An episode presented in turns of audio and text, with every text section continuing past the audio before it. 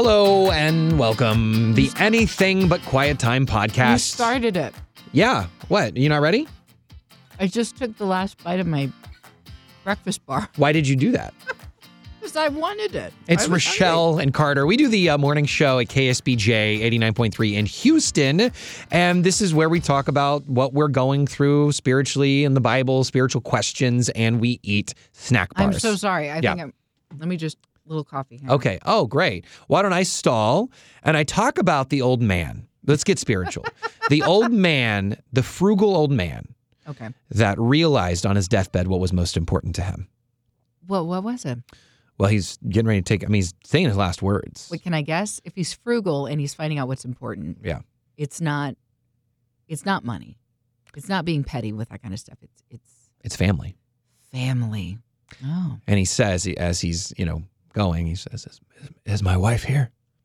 Yes, honey, I'm right here. And she Hmm. holds his hand. there you go. Are my, are my children here? He's a proud dad, too. Oh wow. Yes, yes, Dad. Yes, we're we're all here. And the and the grandkids? Oh my word. Everyone. Yes, Grandpapa. So great. We are here as well.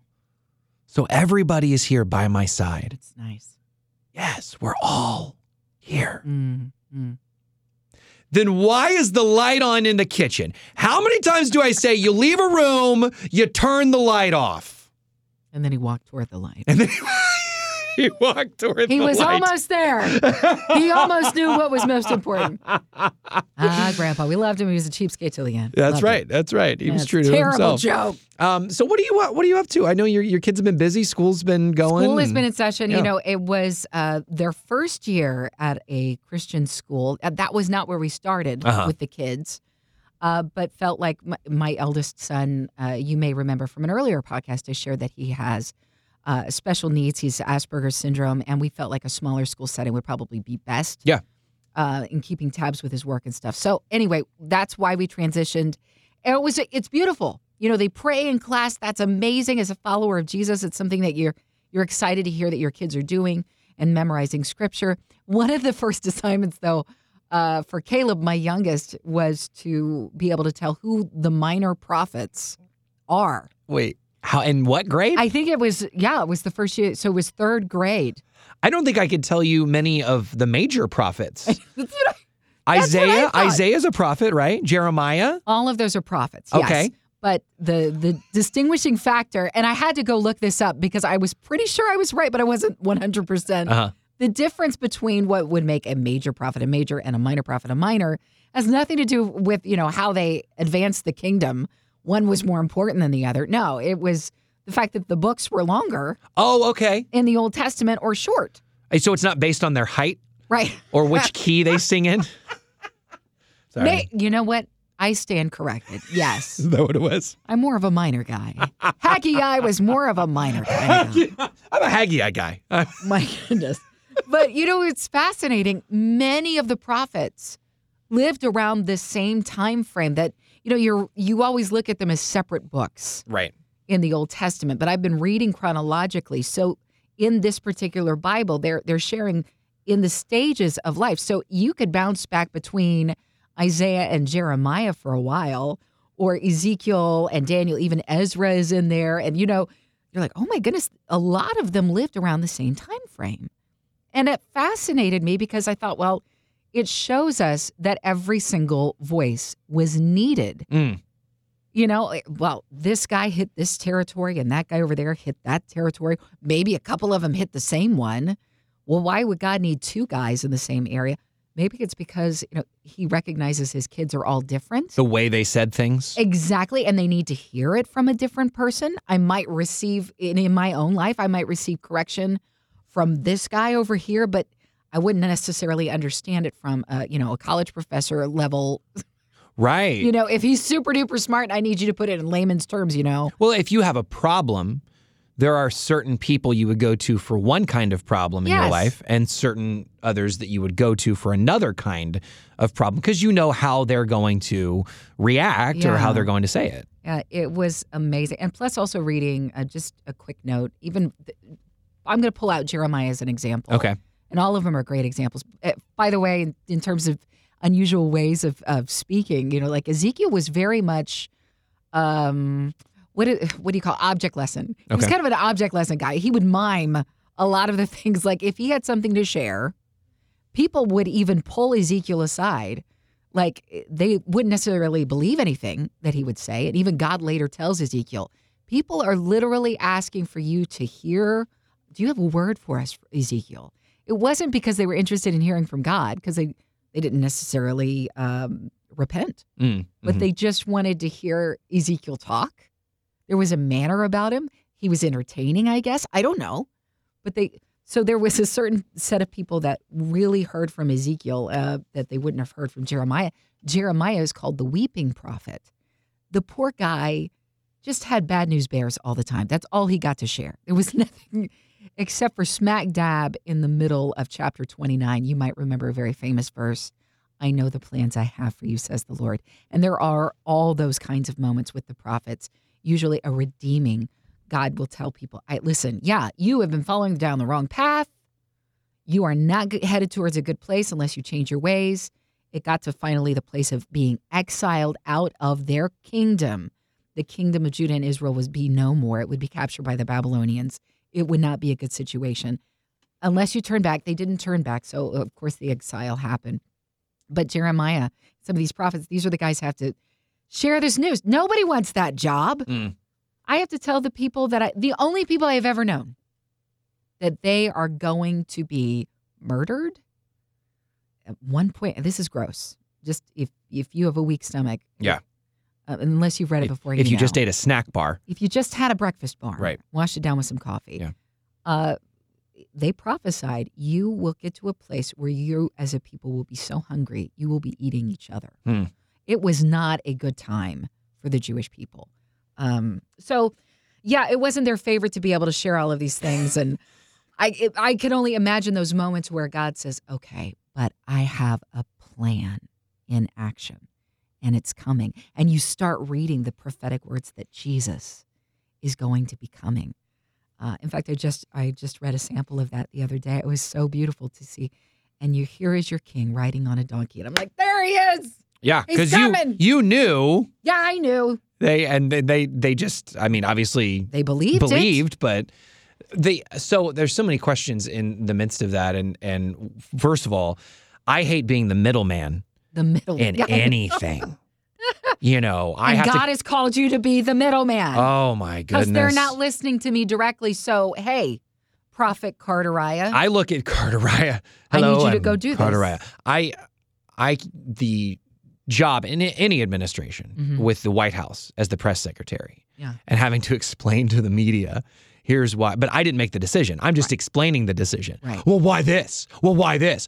I, I don't know. Okay, I'm just. I hate being in that position, even in just, hey, honey. Here we have to we have to do this. Well, why? Uh, just because we have to. And so you know what a call on somebody's life of God tells you you got to tell the people they're going to die. yeah. I'm like, man. Back in that day, if you were a prophet, I mean, I, I can imagine everybody. Oh, it must be wonderful being married to Isaiah. Isaiah always hears from God. His his his uh And his the people were from Texas. Yeah. apparently the yeah. his wife. Y'all have no idea. Y'all have no idea. I have been hearing about our destruction for ages now. but the, the sad part about it was is I, I I'm sitting here reading chapter after chapter after chapter. God, I am getting annoyed. hmm The fact that you had to repeat yourself so many times and God's like, "Well, I'm glad you're annoyed."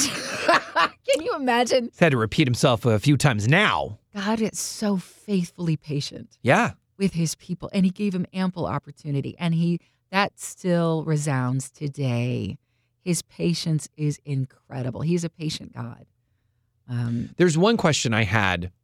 Uh, just it just piqued my uh, curiosity. uh-huh. Daniel yeah considered a prophet yes because to me, obviously, I, I mean, there's dreams and you know I get it, but uh, he is. There's so much more of a story there. I feel like than with Jeremiah and Isaiah. Obviously, it's Yeah. history. There's a story and everything. sure But they were constantly telling the people things. right And Daniel was, you know, doing things in the lion's den, and there's just so many it's it's such a maybe because we went over the story of Daniel in Sunday school and we didn't go over the story of Jeremiah and Isaiah in Sunday school. I would imagine that, you know, that just brings up an interesting thought about looking at your peers and why is it that they get to do this? Yeah. Why is it that their story is so much more fantastic than mine or whatever it is that you may think? Right. What's really amazing is that uh, each of them were given such a significant role in sharing what God had to say. Uh, and whether or not they had the glamour, if you can call it that, of a lion's den story, Mhm, mhm. um, it, yeah, it really wasn't important. You know, you, we did hear about how Jeremiah was thrown into a cistern and he waited there for so long. And one of his buddies finally helped get him out against everybody else's mind. This guy helps him, and God actually helps this friend that helps Jeremiah out of the cistern later. And and that's fascinating to see history, but it's it's nothing like you said that gets taught in Sunday schools necessarily because it's not the it's not the Steven Spielberg headliner yeah. movie. That's the best way to say it. Yeah. You know, it's like, oh, you could make a movie about that. Daniel has an awesome story for a movie. Exactly. But, you know, Jeremiah, the weeping prophet, it's what? You're going to make a, the, the whole movie's crying. right? It's like the notebook. but I, and that's not a fair shake for Jeremiah to say that. But because I, I try to picture myself in that role. I cannot fathom year after year after year going to the king, going to these people. Can you imagine if God told you today, I want you to travel to the mayor's office, go to Mayor Turner, who, wherever you live, go to his office and tell him this is what I'm saying? Mm. That would be a daunting task. Yeah. However, you you think about the uh, the opposite side of that. The God who created this universe is asking you to do that. But God, they're going to think I'm crazy. I absolutely want to obey you. They're going to think I'm nuts. They followed that out day after day after day. So no wonder the guy was cry- crying. I would need a healthy dose of Zoloft back in that day. and I can make that joke because I take it. It's okay. okay, you can make the jokes. You can make if you experience it, you can make the jokes.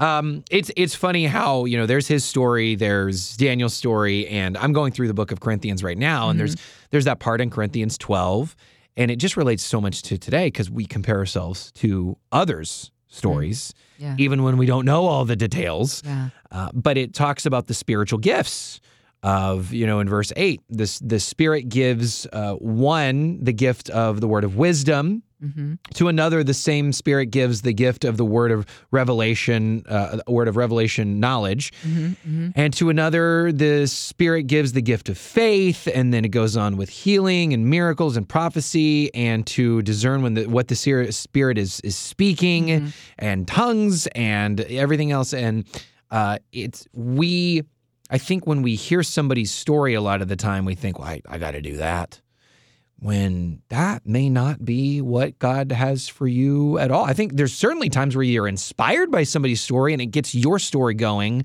But there's, I know a lot of the times I'm like, well, that, that means I, I guess I got to do this. But clearly, mm-hmm. God made us d- differently.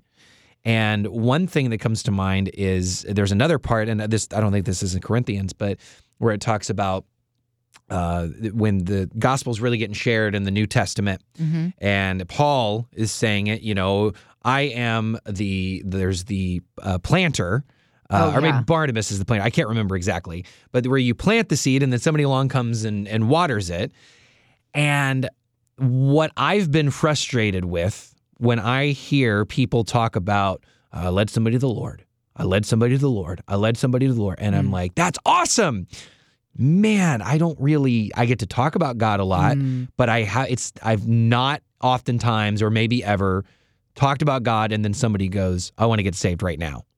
And I have to remember that we some of us are planters. Yeah. We are talking and living out our faith in front of people and years might go by where a couple other people come along and water that seed Yeah. and then they eventually come to Christ, and you still had a hand in that story.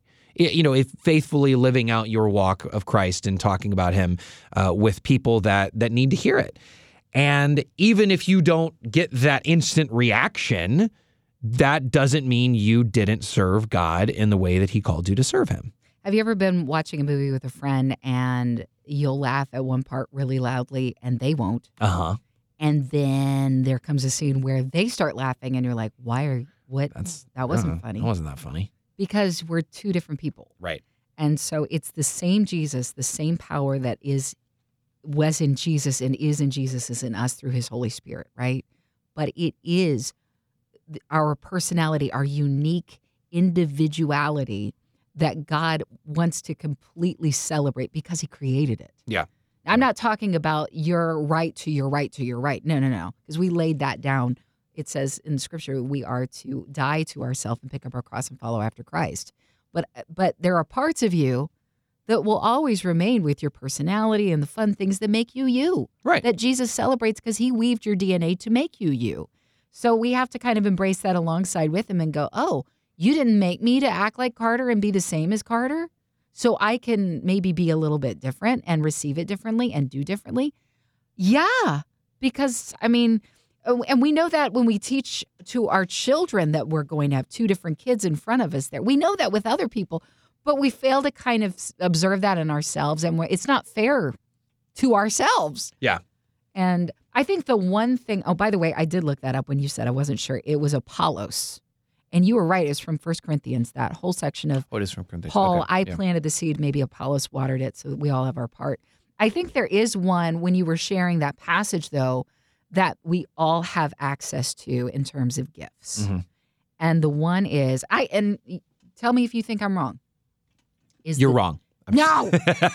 if the discernment of the Holy Spirit. Okay. I think we have access that along with what it tells us in Galatians chapter 5 it tells us that we have access to the fruit of the spirit which is love, joy, peace, patience, kindness, goodness, faithfulness, gentleness, self-control that list. Um, those are all things we have access to. But discernment of the Holy Spirit uh, I have to be still and I have to get into that place sometimes so that I can discern. But I think we have access to that. Why? Because um, that's one of those. It kind of goes alongside the the whole Jiminy Cricket thing. Let your conscience be your guide. The Holy Spirit is our guide, um, and not a bug. Maybe that was a poor reference, but I was trying to get to that place. You know where. Well, how do you know it's a still small voice? I feel a peace. Those kinds of statements that sometimes you hear in the church. Uh, that that's what that is. You would you agree with that? Well, I I would I'd be inclined to agree with you, but let me just read this again. And I Okay. switched to the ESV version. oh Um, no. I know. Well, this is the this I feel like most people will get behind the ESV. Okay. I was in another translation, and you might judge me for it. It was the message. No, it wasn't. It was actually something similar to the message, though. Okay. Uh, all right, so this is the ESV, and let's just see what it says about discerning the Holy Spirit. Uh, from verse 8 For one is given through the Spirit the utterance of wisdom, hmm to another the utterance of knowledge according to the same Spirit, Okay. to another faith by the same Spirit, to another gifts of healing by the one Spirit, to another the working of miracles, to another prophecy, to another the ability to distinguish between spirits, to another various kinds of tongues, and another an interpretation of tongues. So I guess that's my question. To another the ability to distinguish between spirits. Maybe that's maybe that's what I was. So isn't that interesting? It goes back to translation too, and you have to kind of in those instances where you get caught up in translation and things get lost. Mhm. You have to go back to the context of the uh, what. Okay, what does it say in Hebrew? What does this? Let's unpack what this really meant. But I mean, because I listened to all of those, and I think, well, we have access to all of that. I may not be proficient in any one of those areas. I may be better at this area than another. Mm-hmm. But I think we all have access to the same keys to the kingdom through his spirit. It's just, uh, yeah, one of us may have a knack for one more so than another. Do you know what I mean? Tell your story though, where it was, uh, th- and I can't remember. It may have been your dad's story, where there's a difference in when people come up to you hmm and and feel led, like they're talking about prophecy, Okay. where people feel led to tell you something, and it is kind of a sweet small voice compared to. God told me that you're gonna do this, and do you had? I feel like you had a story about that. I did. Okay. So I, I did an event, and afterwards, someone who had listened to me on the radio Uh huh. in the past, they said, I have to apologize to you. Okay. I've never met this person before. Uh-huh. And I, I said, well, well, what, why? I don't know that she's offended me in any way. I'm not Right. aware of this. So, well, what do you what do you mean? And she said, I couldn't stand listening to you on the radio. But I have seen you tonight, and I very much appreciate your spirit, and I was wrong, Mhm. and I'm sorry. Well, at this point, I hugged her after she made me feel awful.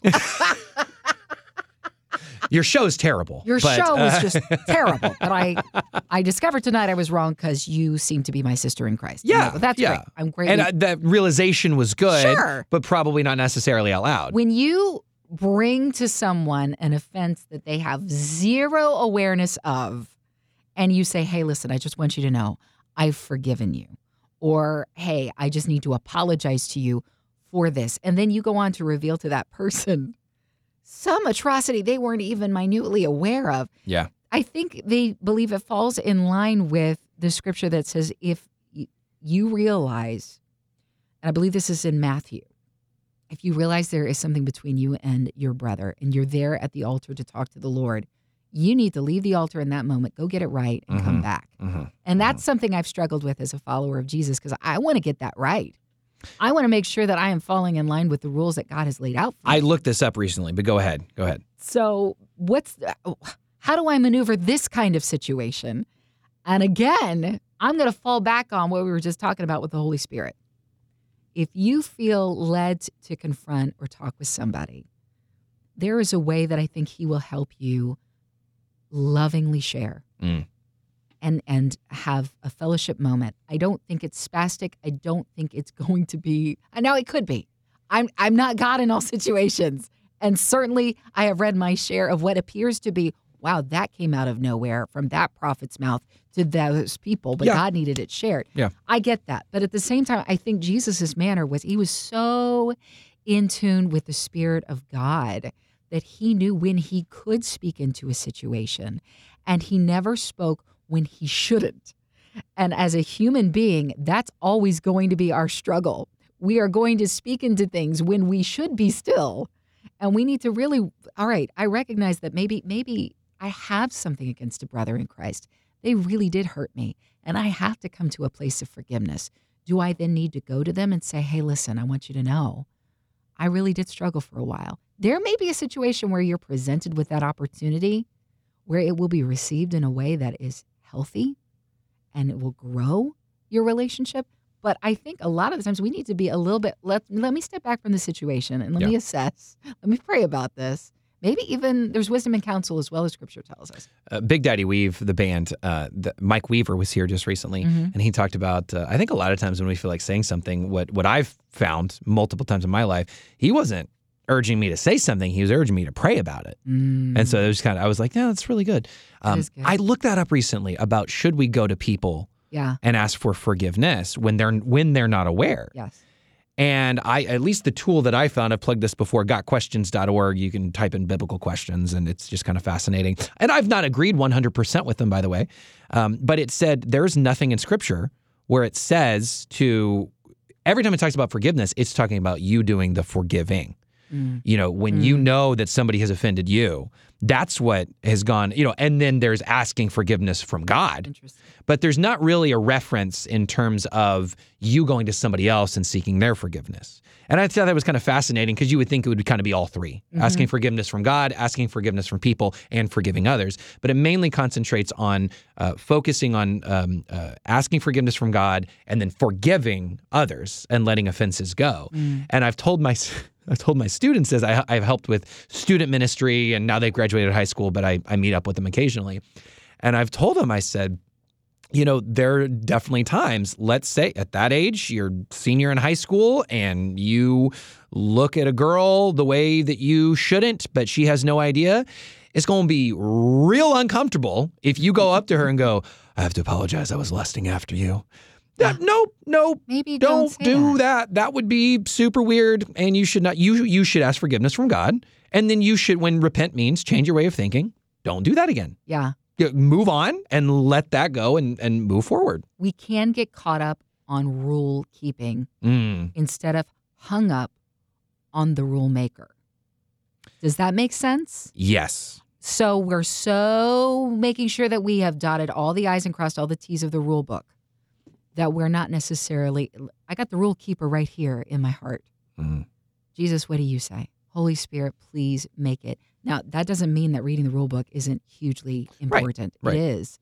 But, um, you know, Danny Gokey was here not too long ago, and we were talking about keeping rules. And he and I both struggle with uh, uh, obsessive compulsive disorder. Mhm. And it's something interesting that um, we can get so hung up on that that we we stop living life. You know, I want to make sure that I've got the rules to life all lived out right, but we're not living right. So I think about the story of David and how he went and ate forbidden bread was given to him. He was hungry.